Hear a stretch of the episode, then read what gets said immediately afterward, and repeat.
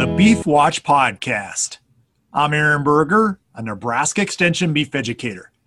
For today's Beef Watch podcast, we're going to be discussing an article from the May issue of the Beef Watch newsletter titled The Role of Water Intake in Rumen Development of the Nursing Calf.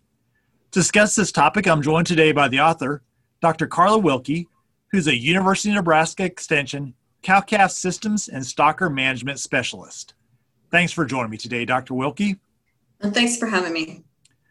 Dr. Wilke, we often don't think about, I think, the importance of water in the nursing calf as we often think about that calf that they're nursing. They're getting milk from their mother, and obviously, a major component of milk is water.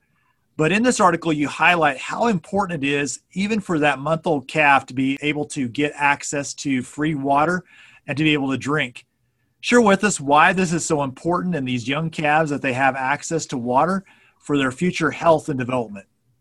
So, as you mentioned, milk is important, but when the calf suckles the cow and it closes the esophageal groove, then that milk goes to the abomasum and bypasses the rumen. And so that um, is very important to get nutrition to the tissue level of the calf so it gets good bone and muscle structural type growth but it takes water entering the rumen to get the rumen to develop. And as they eat solid feed, in order to really digest that, they need to also have water intake. And if they don't have access to water intake, it's going to slow the feed intake and it will slow the development of the rumen. And then they're not as well developed and, and able to continue their growth once the milk has been removed at weaning. And so getting that calf off to a good start at a very young age and helping him develop his rumen is very important. Um, water is important for to keep the calf from dehydrating as well, but we tend to think of that water being really important when it's really hot in July and August. But in reality, a calf that was born in March or even early April is already needing to get up to the tank and drink. I think one of the challenges that we can sometimes see with cow calf in a dry lot scenario or out in the pasture is sometimes dirt works away from the tank.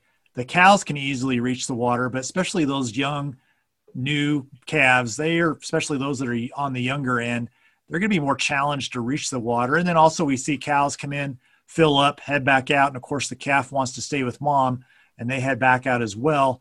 And so I think sometimes those calves maybe don't get access to or get the drink of water that they maybe would really benefit from. Give some perspective in terms of things producers should pay attention to as they think about supplying both water to the cow and calf. So this is not normally the time of year that we have it on our to-do list to check tanks and bank them. There's certainly many other things associated with calving that we're probably still very busy with.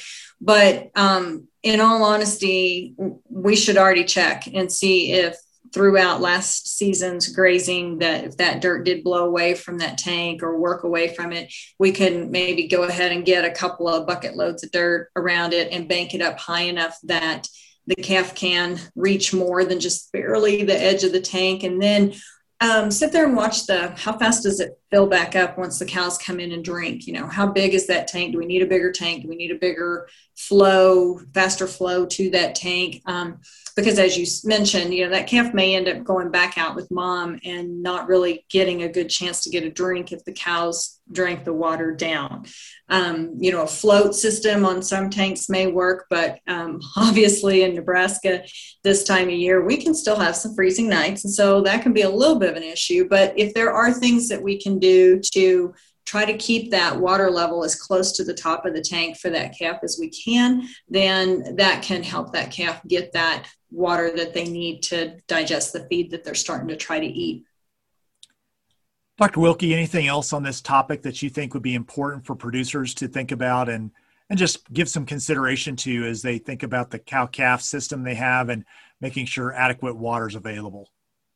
you know just to keep in mind that um, rumen development now is is very important for that calf once he's weaned he doesn't just develop his rumen about the time that he's weaned and so um, having him set up really well to digest feed and have a good um, functioning rumen that he can take solid feed into and utilize those nutrients when he does wean is it actually starts now. So just making sure that we're setting our calves up for success later right now is something to be mindful of.